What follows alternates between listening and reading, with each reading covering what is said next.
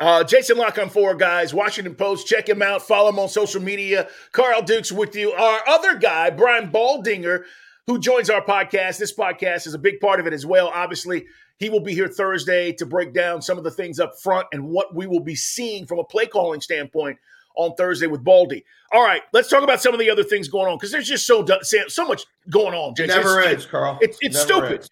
All right, so Brady retires, right? Yes. Brady retires. Last night on his podcast, he said, listen, I know it's time. Uh, podcast is called Let's Go, guys. You've seen yeah. it with Jim Gray. And Belichick was on there. Was on yeah, feet, yeah, yeah. And, and he said, I just know it's time. Do I think I can still play? Yes, but I think it's time. So here's the thing, though, Jason, with this Brady thing. Yesterday, we find out that he's going to take a year off before he starts the Fox broadcast job. Hmm. So it opens the door, does it not, for everybody to speculate that at some point next season, I don't know where, I don't sure. know what team, that he's going to come back and play. Well, I don't know if we talked about this on the I, I do a lot of yakking in a lot of different places. So I don't know if we talked about this last week. I get it. But, like, the moment this went down, like, do I think in his heart of hearts he thinks this is the end? Absolutely. I also think he believed that this time a year ago. Um, I think there's more conviction in it now. I think another season where he was more human than not plays into that. However, however, Stephen A. Smith might say, yes. however, you're going to tell me that some established coach who's having a hell of a year couldn't get him on the bat phone a couple days after Thanksgiving and say, here's the deal, man. Yep. We don't even need to do the contract now. If you feel like getting in shape, you know what I mean? If you feel like going out there with Tom House for a couple weeks, doesn't have right. to be a month. Right. And you think it's going well, and I'm going to send you a playbook. You can look at it. You can not look at it. Or it might already be somebody where there's already familiarity and whatever. And let's talk in December. You know what I mean? Let's talk after, let's talk right around that Christmas. And if you want us to come fly out here the day after Christmas, we'll add you to the roster. You know what I mean? And maybe we'll need you. Maybe we won't. You know, maybe I already kind of need you because I don't really – I'm winning games. It's a Brock Purdy type situation where I'm winning games, but do I really know – do I really think this kid's going to slay the dragon four times in a row in January and February? Like, I think that scenario exists. Now, I'm not saying it's it's more likely than not, but it certainly doesn't strike me as impossible. It, it, and he would still be picky, but, like, I, I don't know, man. Hey, Tommy, you got the bug a little bit? Why don't you go throw for a couple weeks and see how it feels? Like, I, let us have first dibs on you. If you are going to come back, right? Hey, and if you want to send your, you know, maybe you send Gronk out there too when you're working right. out with Tommy House, right? Like, why not? We could use a tight end also. I don't think that's crazy. I, I don't either. I, I really don't. Um, what's the worst job of the two left? Indianapolis. Car- Cardinals? Cardinals or Colts? No, Indianapolis. Indianapolis has been the worst job all the way through. Indianapolis has been the worst job in the league the moment they fired Frank Reich the way they did. I mean, just look at this search and just look at who's running it and look at whose fingerprints are all over it. And and Jim Irsay's not really looking for a coach. He's looking for a yes man. He's looking for another puppet. I mean, Frank Reich won and play, went to the playoffs, had a winning record for him, did it with revolving door quarterbacks. And he forced Frank Reich to change quarterbacks multiple times before he finally fired him. Like, if he did that to him, what, you don't think he'd be willing to do that to you any yeah. time, any place? And why does it have to stop at quarterback? You know what I mean? Hey, I, I don't like this guy. I don't like that guy. Hey, if this dude doesn't get five targets in the first quarter next week, you're fired. Like, I, I mean, he's shown you he doesn't think analytics matter, which no. is asinine. He's showing you he doesn't really think coaching experience matters all that much to coach in this league. He said that himself multiple times when he hired Saturday in the first place. Like, there's still a decent amount of that staff hanging around there. He maybe wants to keep them around because some of them have contracts and he wants to do it on the cheap. So you might not even get to put together the staff you really want to put together. You still don't know who the hell the quarterback is. Um, now, he's in position to draft one. Doesn't mean they'll draft the right one. Uh, he's had success with quarterbacks when they've fallen and when generational ones have sat there at first overall. That's right. So, I mean, on the Leaf Manning thing in real time was more like in hindsight, people immediately are like, how could that be a thing? Oh, that was a thing. But I remember reading the Sports Illustrated covers, one making the case for Peyton, one making the case for Leaf. And so it, it wasn't, you know, I mean, if you dug into their backgrounds at all, it was it was pretty clear which way to go. But, you know, I'll give them some credit for that. But again, they had the first overall pick at a time when a generational franchise-changing quarterback was there. I mean, he's had that lightning strike twice. So twice. I don't know if he can yeah. do it this way. Um, but I think, I mean, not that I, I think working for the Bidwells is a walk in the park. And certainly the Kyler Murray thing scares people. But if Kyler Murray craps the bed one more year, you know what I mean? They're going to move you're, on. You're moving on from him. So I mean, it is on. What it is. You try right. to experiment for a year, and then you say he got to go, or he's got to fight for, you know, or he can stay, but he's fighting for his job. I'm getting somebody who could who's better than him on paper in my eyes, and if he can beat him out, he can beat him out. Um, now the Indiana, Indianapolis is is. I, I I don't know what the selling points there are other than there's only thirty-two of these. Yeah, I, I agree with you. Um, and they're both currently, as we do this podcast, looking for coaches. Probably by the time uh, we reve- or convene next week, it'll be uh, at least one of them, I would think. Yeah, made the move. I, I would agree. Let's talk about quarterbacks, Aaron Rodgers and David, uh, Derek Carr. Specifically those two, because they were uh, front and center this week, right? Aaron in the Pro-Am at the, the P G A, yeah. you know, tour, not tour championship, but the uh, uh, Pebble Beach. And uh, and then you saw Derek doing the skills challenge, which he looked amazing yeah. uh, in, in Vegas. And then he makes the comment, you know, it's probably why I'm going somewhere else. So what happens with these two guys, man? Because Aaron, even if the Packers want to move him, he still has to sign off on it. But he there's will. A, he's, he will. There, well, there's not, a lot of, but there's a lot of money attached to it, right? And everybody talks about yeah. the Jets, the Jets, and then this week he talks about the Raiders and how Raider fans keep coming at him. So is he on the? Is he going to be on the move, Jason? And more yes. importantly, where the hell does Derek Carr end up? Well, I mean, I've I've written a lot about this at the Washington Post at various times this, in the second half of the season, and I did an exercise. I don't know, probably ten days ago now. And out the entire offseason quarterback-wise, from soup to nuts, from Tom Brady all the way down to the fourth quarterback in the draft, you know, uh, Anthony Richardson. Okay. And everybody in between, Jacoby Brissett's and Jimmy G's. And I had Brady going to San Francisco. I still think he could end up in San Francisco, like I just talked mm-hmm. about, in December mm-hmm. or January. Um, and he obviously had this, you know, has since then retired.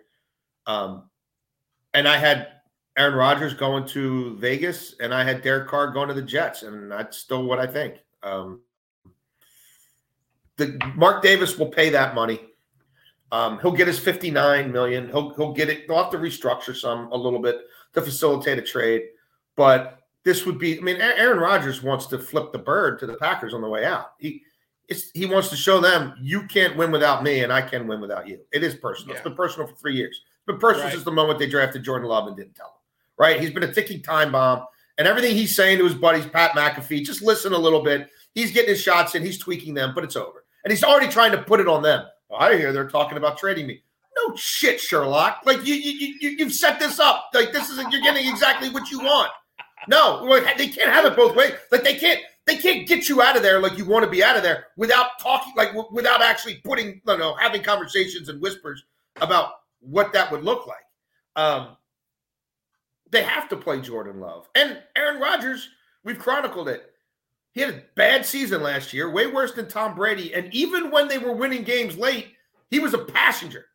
His credo, worst quarterback rating than Desmond Ridder and Baker Mayfield during their five and one stretch or whatever it was. They were running the football. They That's were getting right. explosive plays out of special teams. Turnovers. And they switched up their defensive. They switched their defensive concepts up completely. And it went from an albatross to the main thing. And he was along for the ride, completing seventeen, eighteen passes, trying not to get hurt, and thinking about what he'd look like in a different uniform. So that's going to happen. And I think the Raiders match up the best, and it's a dome. It's a fast track. Um, I think they'll put the franchise tag on Jacobs. And, you know, they're going to have to draft some offensive linemen. They're probably going to have to spend some money on defense. Uh, but he's back with Devontae. He's got Darren Waller. He, he's got the leading rusher in the N F L. He's got Renfro underneath. It looks good. Yeah. Now, I yeah. still don't think he'll be great, but I mean, that, that makes sense. I don't see him in New York for a multitude of reasons. I just do not see that. But I don't think Woody can do any better than Derek Carr. And I think Woody will be able to pay Derek. He, he won't care about paying Derek Carr forty million dollars a year, whatever it is. He's not, they're not paying anybody any money there right now on that roster. Pretty much all of them who are any good are still on their rookie deal. So, yeah, I just think that's where it'll be. And I think Carr will, you know, A, he's he's probably be his best option in terms of who really wants him and who's willing to pay him. And, look, Garrett Wilson, you know, Breece Hall was a real thing before he got hurt. You know, can the offensive line stay healthy? I mean, there's some things they'll have to address there. But he's never he, – Derek Carr's never really had a defense.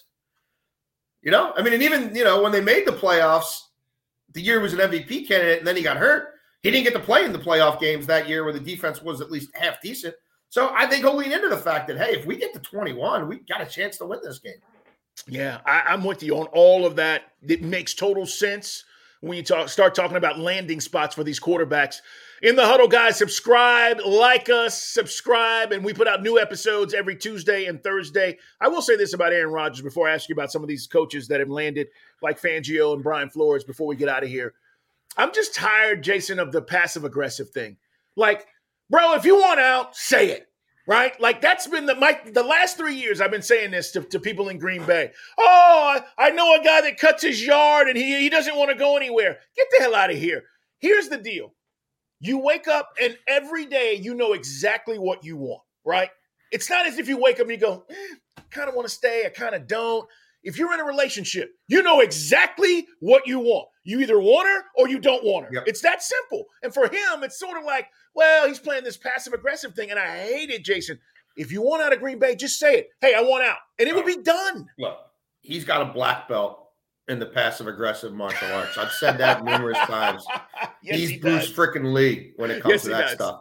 And look, I think year one, when it when the when the Jordan Love thing went down, and then he started his whole, I don't know about what this means for me. This might, you know, this isn't what I signed up for, which is true, which he didn't. And I I, I was with him then. I'm like, man, look, you, you can't blindside this guy. You can't have him on the phone with, you know, Russell Wilson and Tom Brady draft night saying, oh man, I think I'm about to get a receiver. You know, they're gonna do something for me here. Oh, I can't wait. I'm coming to get your ass. Oh, oh, he drafted my replacement. Oh, I gotta hang up. I gotta call Mark Murphy and Goody and find out. Uh, how I can get my ass out of here, right? Like, so that happened. Um, so I think the first year was about flexing his muscles, letting them know who was the boss. Right. It was about getting power over personnel, right? I want my guys back. I want Randall. I, I, I'm gonna, I'm gonna show them that not only am I bigger than them, I, I'm gonna, I'm gonna be as powerful as them because I'm gonna start dictating who does and doesn't get on this roster. So. That was the first year, right? And he wins the M V P, and then it's about he plays the retirement card and leaves them dangling, like, because why not? And because he can. I'll, and I'm in the in the meet, and and by doing it, they're going to screw up the Devontae Adams situation because you know they didn't want to give Adams what they ultimately were willing to offer him. Eventually, a year later, at that time, because they weren't sure what Rodgers was going to cost them, right? So he passive aggressively puts them in a situation where they're probably going to crap the bed, and they did crap the bed with Devontae Adams, yeah, which we'll be able to, you know, crow about that a year later. And then it's about getting all the money, too, and, and putting them over a barrel from a cap standpoint multiple years, whether they keep me or whether they want to cut me or whether they want to trade me. And now he's not an M V P anymore, and there's still one year, fifty-nine million dollars dangling out there. And he still has all the control because now Jordan Love still hasn't played, and we're going into year four, and we got a fifth year, you know, fifth year player option situation um, where they're going to have to make that decision. And he doesn't like the talent there anymore, and he wants to do what Brady did and win it somewhere else and say, nanny, nanny, boo, boo, it's me, not you. And so he'll get his way, and he'll it, you can. Oh, he doesn't have a no trade. Well, yeah, but he can always just say, I'm going to retire, or I'm just not going to play there. So he might as well have a no trade. He's not going to go anywhere he doesn't want to go. And he's going to try to make them look like the bad guys all the way through. And again, they've done a lot of stupid stuff there. So I'm not defending them. It took two to tango to get this thing as messy as it is.